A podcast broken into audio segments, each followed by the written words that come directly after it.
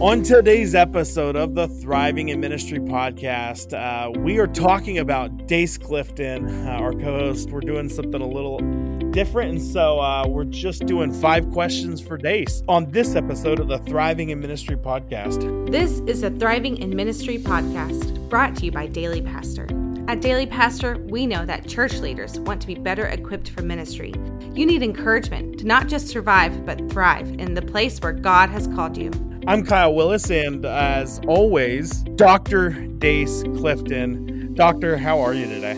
Wow, I'm I'm doing fantastic, and Kyle, you're you're sounding very healthy on the podcast, and so you know I don't know what you've been eating or uh, drinking, but you're, you're you're sounding great. Yeah, well, thank you, and um, if you could just prescribe me some.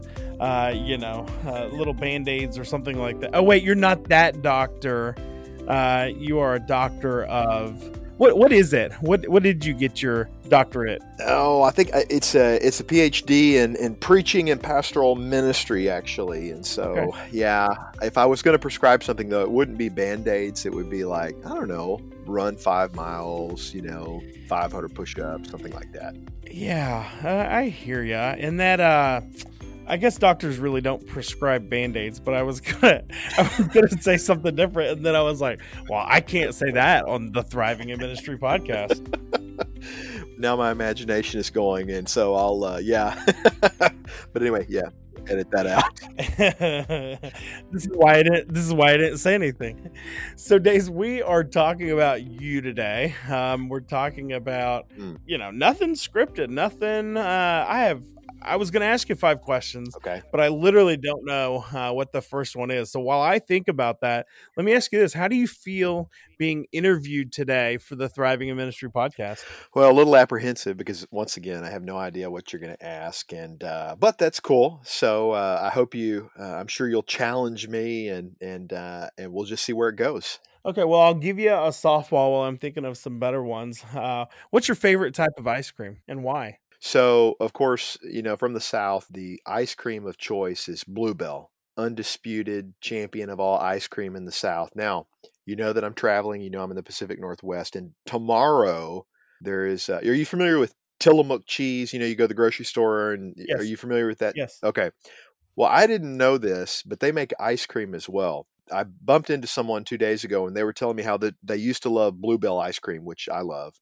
And they're saying that the Tillamook ice cream is better than Blue Bell. And so I'm actually going, I'm going to verify this for myself. I'm going to the factory tomorrow, which is about one hundred sixty miles from where I'm at.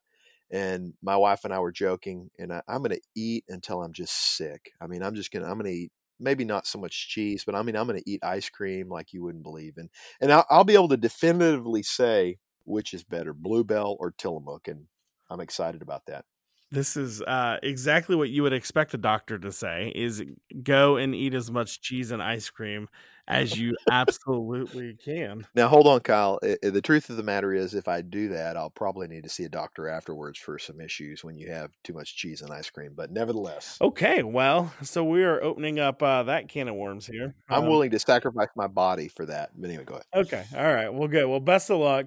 Uh, let me know how it is. I, as you know, I'm from Oklahoma. Uh, we have Brahms ice cream, if you've ever heard of that. Oh yeah. Uh, if not, uh, we'll have to to connect sometime and get you some, because it's it's pretty good. It's better than Blue Bell. I'll put it that way. No, no, no, no. It's it's not. But I, I've had Brahms. I like Brahms is in Texas also, and, and Brahms is good, but but not better than Blue Bell. Mm. Agree to disagree. So, okay. Hey, I, I do have a different question for you. We're gonna these are gonna get progressively uh, harder, and so by the time uh, we get to your thoughts on Calvin, you'll be ready to uh, to tap out here. Uh, let me ask you this uh, next question: your wife Jackie, uh, how did you guys meet? Uh, what's the story?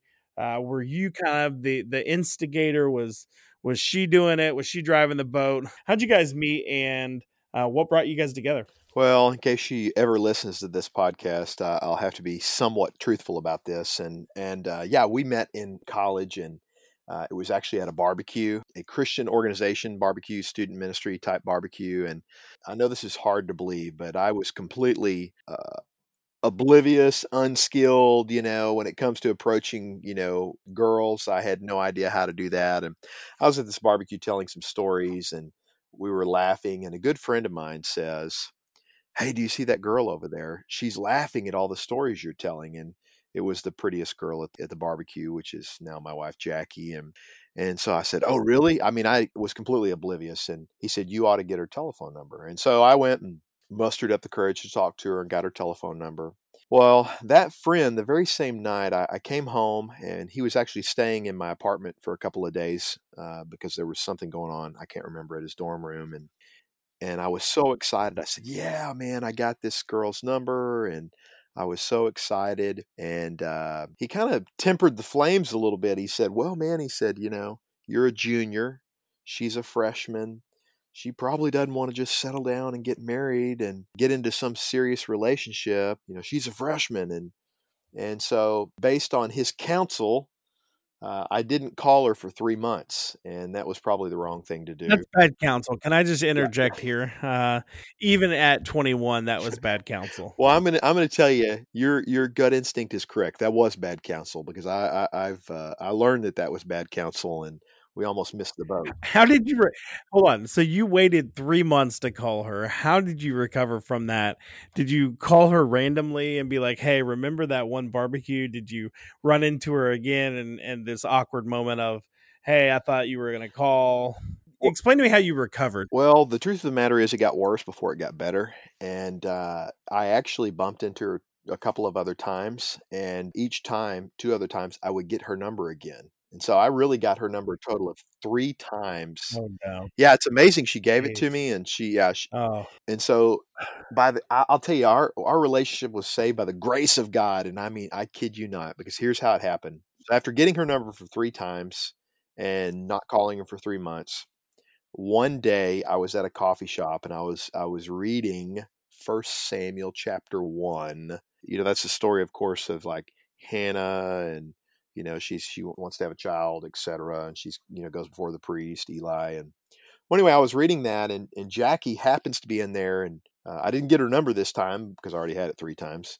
"Hey, what are you reading?" she asked. And I told her, and she said, "Oh yeah, that's where," and she went, she began, I said, "I'm reading First Samuel chapter one." And she began to relate the details of that story. She's like, "Oh yeah, that's where Eli the priest thought she was drunk." And for me, that was kind of an obscure story. And so I was like, wow, she knows, you know, she knows this. And from that point forward, I, I mustered up the courage. "Hey, let's go on a date." We went on our first date, which that's another weird story. Um, don't, don't hold okay. back now. I'm already cringing. Somehow, and I, I don't know how much of this I should share because it might be weird. All of, all of it. I can edit it okay. out. Wink, wink. Okay. Well, somehow there was another girl who got me something for my birthday. Uh-oh. I know this is sounding weird. And she was friends with Jackie. And I, in kindness, said, "Hey, I'll take you guys to go get something to eat." And so I took them to uh, a nice restaurant, like an hour and a half away. Both of these girls. Boo! Boo! I know, ain't that terrible? Oh, it's bad. It's It's a miracle I'm married, is the truth of the matter. That's the miracle, because basically I think what, you know, what you've helped me realize is, and I knew this before though, I did everything wrong when it came to uh, getting married, pursuing. I, I just didn't know anything. So anyway, after all of this terrible ordeal of, of, of trying to connect with my wife, eventually what happened was, yeah, the other girl was out of the picture. We started dating. I proposed. Uh, after six months, we were engaged for eight months and we were married. I was twenty-one, she was nineteen, and we have now been married almost twenty years. And uh, she is awesome. She's a beautiful woman inside and out. And I am very, very, very thankful to have her, and probably shouldn't based on all the stupid stuff I've done. Well, yeah, considering it took you three months uh, to call her, and then I'm guessing that the three months was not included in the six months, correct? Correct. Was the six months from the double date with her friend, or did you start that clock a little bit later? Well, we after the double date with her friend, I mean, we started dating like probably later that week because, you know, really, you know, hey, let's be honest, you know, it's probably, I feel terrible even mentioning that because for the other girl, you know, it's kind of like, ah, third wheel type of deal. But anyway. Hmm. You probably better edit that out. But I, you know, to anybody, any teenagers out there who are listening, or if you're in your twenties and thirties and in the dating scene, um, you know, th- this is one. Don't do what I do. Well, no, this is this is one entertaining thing. Uh, like Tinder, for example, I guess that's where kids find other dates now. Um, just schedule one date, but have like two or three different girls, and you could just. You know, it's like it's like a group interview, if you will. You can just yeah. weed it out, uh, take all three of them to appetizers, then two move on to lunch, and then one to dessert. It'll be a great way. You know, you can you can save a couple meals in the process. So you could absolutely we could give that dating advice, or, you know, as it's been said in other places, just do the opposite of everything that I did, and you should be okay. Mm-hmm. Well, hey, I got one other question uh, about your past, and then we'll we'll move forward to the future. Uh, hey, I am curious. We we've talked about it a little bit um, on the podcast, and and a little bit more outside in our personal conversations. But you know, your background in, in law enforcement. Are you okay talking about that? You good? Of course, yeah, of course. Okay, so can you explain a little bit about uh, what you did and and kind of the the best and worst parts of Uh, your time in the D F W police force? Well, I was I was young. Um, my father uh, was a retired police officer and bivocational pastor, and so he's a very godly man, a great guy.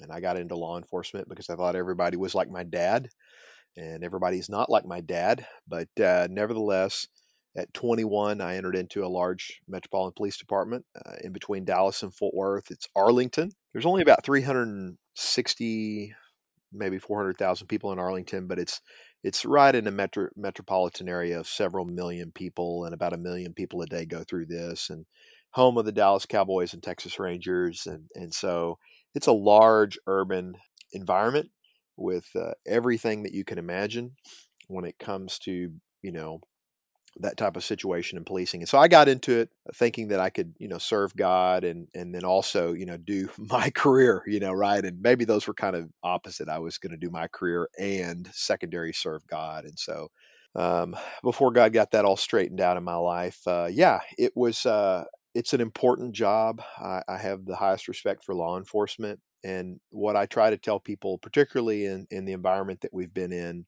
recently, where police are criticized so much, um, the vast, vast majority of law enforcement are just good, hardworking men and women who want to do the right thing and keep people safe. And they are sacrificing in a tremendous way so that you and I can be safe. And uh, so, yeah, uh, a lot of respect for law enforcement. It's a difficult job, um, particularly in the environment where I was in. I don't know how to describe it. It's just, it's big city policing, and I'm kind of a perfectionist. And so it's, man, it's, it, it was challenging, um, in many respects. So did you ever get a, like, uh, like kick down doors and things like that? Yeah. So, you know, there were several occasions where, you know, you had to, we called it, you know, forced entry, you know, probably, you know, the time that I did that the most was for the last three years I was on, uh, I was on our SWAT team. It was funny when I was interviewing for the church, they were asking me, so, so were you a negotiator? And I was actually a sniper on the on the SWAT team. And the way that that works is if you have a situation like uh, a dangerous situation where you have a, a what we call a barricaded person or a hostage situation, you know, the snipers, once they set up a perimeter, the snipers would go in uh, and then they could set up to observe, you know, right, see what's going on at the location. And and so I do that. And, and I, I guess I hesitate to say this. The cool thing was, Uh, when you when you set up a perimeter like that, it takes priority over everything else. And so you could actually, I don't know if I should share this or not, but we would break into apartments, you know, legally. You could do that. You could force entry to get into these houses or apartments so that you could get the optimal position. Now, you try to get the key, you know, right? But if you couldn't do it, you'd kick the door down. And then the cool thing for the homeowner or tenant was, of course, the city, the police department pays for everything to have it put back together. You know, we're not doing anything illegal. That's just what you had to do.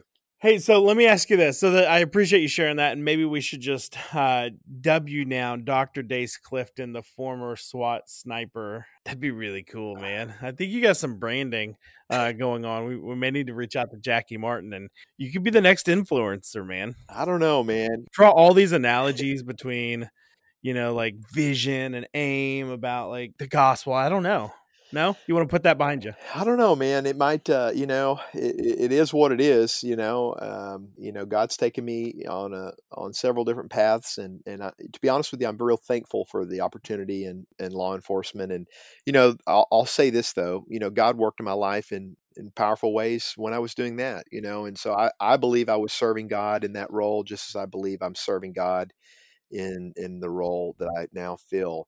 The difference is just a difference of calling, but there are different callings, and, and one calling, in my view, is is not necessarily more important than the other calling, just like one role is not more important than the other role. So, you know, God taught me a lot of stuff when I was in the police department, and, you know, there's some crazy things that happened uh, that God resolved via prayer. We could have a whole episode or series of episode about the way that God answered prayer at the police department. One time in particular, if you want to hear this story, I can think about. Yes, we were trying. We were we were trying to locate a guy who was wanted for uh, robbery, uh, you know, and aggravated robbery in Texas, where we're from. And he'd held up some people with a gun, and we were looking for him, and we lost him. He ran off into a neighborhood. We set up a perimeter. We couldn't find him, and uh, somehow he slipped out of the perimeter. And then about an hour later, got a telephone call on nine one one saying that this guy was at another apartment complex, pointing a shotgun at somebody. Went over there, couldn't find him. About another thirty minutes later, got another call saying he was inside this apartment. So myself and several of the other officers went over there. While I'm driving in my car over there, I just remember praying just out loud, God, we really need to find this guy just to restore peace. Not for my glory, but just God, just so that peace can be restored to the this neighborhood. And so we went, we, we went to the apartment, and the two officers went in ahead of me and fanned out. And as soon as I walked into the apartment, they went, one of them went into this bedroom, and there was, there was nothing in this bedroom but a T V, two teenage girls, and like a mattress on the floor. That was it. And so I walked in there, he checked the room, looked in the closet, walked out. Well, I, I don't know why, but for some reason I just immediately walked over to the closet, and there was a gigantic pile of dirty clothes there. And I, I stuck my hand into this gigantic pile of dirty clothes. As soon as I stuck my hand into that pile of dirty clothes, I could feel my fingers grazing over the crown of somebody's head. And as soon as I did that, I, I just had a feeling that it was the guy we were looking for. And man, this, this massive guy, no shirt, just began to rise up, you know, up from this pile of dirty clothes, clothes falling off of him, reveal, you know, he begins to twist and try to, you know, I don't know if he was looking to jump out the window, and I'm like yelling at him, give me your hands, give me your hands. And thankfully we, we, we got the guy and got handcuffs on him. And, but afterwards I thought about that, and I thought, man, in response to a, a, a earnest prayer to God, God delivered this guy into the palm of my hands, literally into the palm of my hands. And so I thought, wow, that's cool. All glory to God. So uh, these are the types of stories, Dace, that we need to be telling on the Thriving in Ministry podcast. As a crime junkie, a little bit of myself, and as an avid watcher of uh, the police show Cops, I realize why it's not on anymore, and I'm sensitive to Uh, all the issues that are that are going on in today. But man, I get fired up hearing a story like that. Uh, you've never shared those types of stories with me. And so uh, anytime uh, you got that, let me know. Hey, so I told you um, these questions are going to get progressively harder. Uh, and so let me ask you this one, uh, maybe more of a situational type question, uh, hypothetical, but hey, you know, I'm sitting here thinking about uh, at someday, you know, our parents are going to get um, older, and you have kids. Uh, how are you going to explain loss uh, to your kids? Um, how are you going to explain pain and suffering and um, lost love, uh, maybe that they, they missed? But uh, how do you explain pain uh, to your kids? Well, that's a great and an important question. And uh, the truth of the matter is I'm doing it now, and I'm doing it constantly. And the way that I'm doing it is, is when they experience something painful, uh, a setback personally, emotionally, or physically, I always am quick to remind them that, that that's a result of this fallen and broken world. And because of sin and because of the evil of the world, we experience these losses, this pain, these setbacks. But then I'm always quick to point them back to the gospel and back to our hope that's in Christ. And uh, that's, for me, that's the answer. That's so important, because that's really our story. We are in a difficult period, season, time for our nation, but difficulty has existed since the fall. And, uh, you know, people listening to this have difficulty in their ministries and their marriages and their physical life. My wife, Jackie, has a friend who's a pastor's wife, and this lady has had two or three years of just different, hard, painful physical challenges. And uh, so it doesn't matter how old you are. You know, we've got to remember that, man, that's because of the fall. That's because we're not yet in heaven. We're here in this sinful world. And the answer is Christ. And the one who will go with us through the fire is Christ. The one who we can trust, who said, I'll never leave you, nor will I ever forsake you, is is our, our, our Savior and our King. And so that's what I do. And when it comes to loss, particularly death, and both of my parents are, they're senior adults, but they're still with us. And, uh, you know, when it comes to death with my kids, though, I just try to remind them that for a believer in Christ, it's a temporary separation. And I don't want to uh, minimize pain. Pain is a reality. Jesus made it clear we were going to experience trouble and pain. And so I just try to point them back to the hope in the midst of pain that, hey, our pain is temporary, but our hope is eternal. Hmm. All right. Um, hey, you know, that was, that was kind of a, a shift from the uh, knocking down a door to the more pastoral. Uh, but hey, let me ask you this. When you think about uh, the rest of your life, uh, what's the thing that you fear most? Wow. Hmm. Hmm. What's the thing that I fear most? Um, wow, these are personal. Okay. Um, I'm just, I told you we're interviewing Doctor Dace Clifton, man. Man, you were prescribing me and giving me a physical earlier, so uh, that's what I'm going back to, man. Well, let me just say this right now, and this may shift a little bit, and uh, some of this speaks to my weakness as a recovering, people-pleasing workaholic and a perfectionist. But probably one of the fears I have is is that, man, I don't want to. Um, Man, I don't want to live my life and at the end of my life have a bunch of regrets. I wish I had, I should have, all of that type of stuff. You know, shoulda, woulda, coulda. I want to live a, a, a life of, of freedom and a life without regrets. And probably my biggest fear is, is that, you know, that I'll look back and uh, have regrets of, well, I never tried this. I never did this. And so, and that's a real fear for me. I'm not just making that up for the podcast. I mean, I, that's a, a fear that's probably rooted in, in my own sinful flesh of regret and a little bit of perfectionism in there. But for me, the answer to that is ultimately is not, you know, well, just make sure you're trying everything you possibly can, but make sure that you're going to go deep with your relationship with Christ. Make sure that intimacy with God is is your first priority. And, you know, in this season, and particularly Kyle with the sabbatic, you know, that's really what God has been reminding me. And I think pressing in is that, you know, we, we, when we're talking about ministry, we get so ministry focused. And for most people, ministry focus is, is talking about the things that they're doing, the things that they're learning, the things that they're implementing, and how they're leading.